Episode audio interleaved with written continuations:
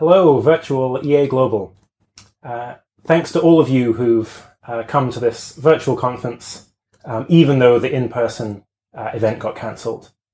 And thank you also to Amy and to the rest of the team for putting in all the hard work um, on this conference. And then even more, being willing to overcome the deep sunk costs you faced and made the right call to cancel the conference early, giving people enough time to make other plans.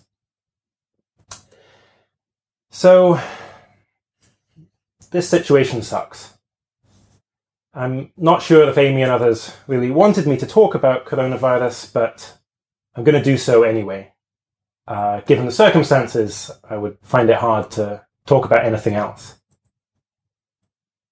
But in particular, I wanted to just offer a couple of reflections that I've had over this time.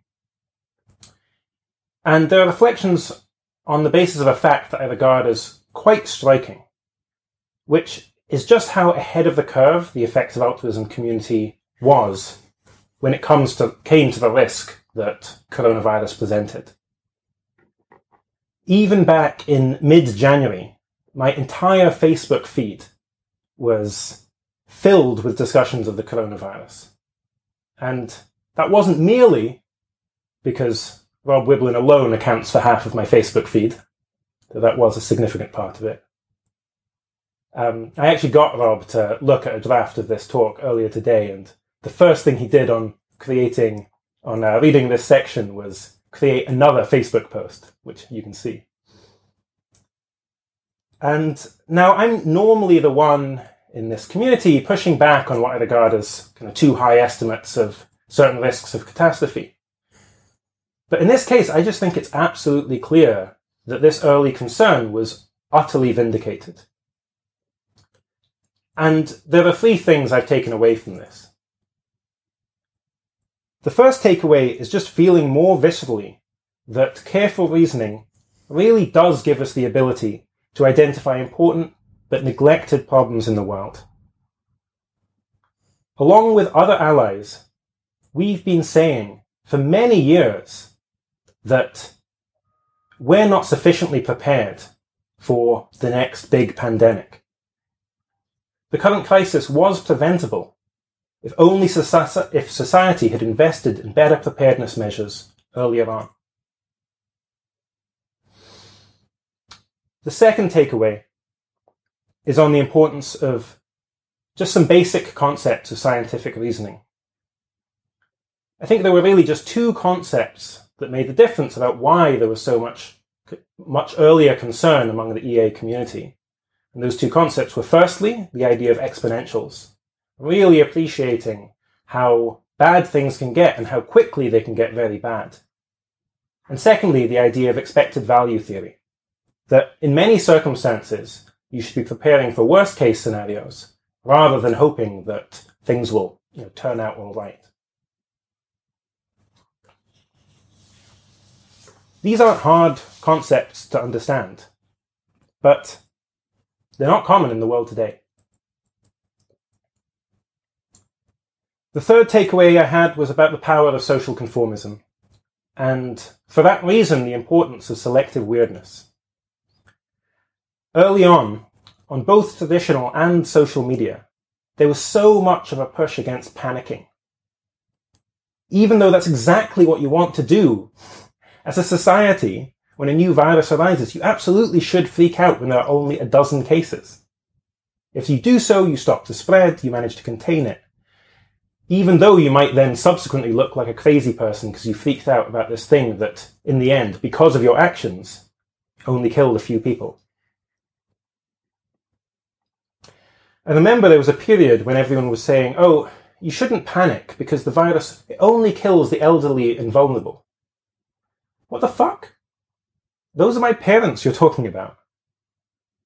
The only way I could reconcile the prevalence of that argument, which thankfully has largely disappeared now, is that with the psychological explanation that people, they just didn't want to confront the reality of what was going on. That would have involved taking major actions that was, you know, socially weird. And so via a process of cognitive dissonance, just had to reach for any sort of explanation that means they could continue with status quo, behavior as usual. In a closing talk I gave a few years ago, um, the message I pushed was keep EA weird. Well, this is where the payoff is. Being, weird, being willing to be weird sometimes means that in unusual circumstances you can take unusual actions. And that can often have enormous positive effects. So next time someone asks, well, if, if AI is so important, why isn't everyone already freaking out about it? Well, I mean, you shouldn't dismiss that argument out of hand. It's not a terrible argument. But we do just know that sometimes people will fail to freak out, even in those circumstances where they really should. So I do just think that some core concepts that we value and promote have been vindicated in this situation. At the same time, I wish we could have been able to do more. If we'd had more time to invest in the technology and policy that can enable rapid vaccine and antiretroviral deployment, then perhaps we would have been able to reduce the time period for which we have to employ such draconian measures of suppression if we had better modelling ability, more transparent models, and more groups working in parallel, we would have moved to suppression sooner, saving many lives. If we'd have had more influence in China, such that there was a greater appreciation of the seriousness of pandemics, more of a preparedness plan, and more of a willingness from government officials to be weird, well, perhaps we could have contained the disease right at the very beginning. Perhaps we would be thinking this was no worse than the SARS outbreak.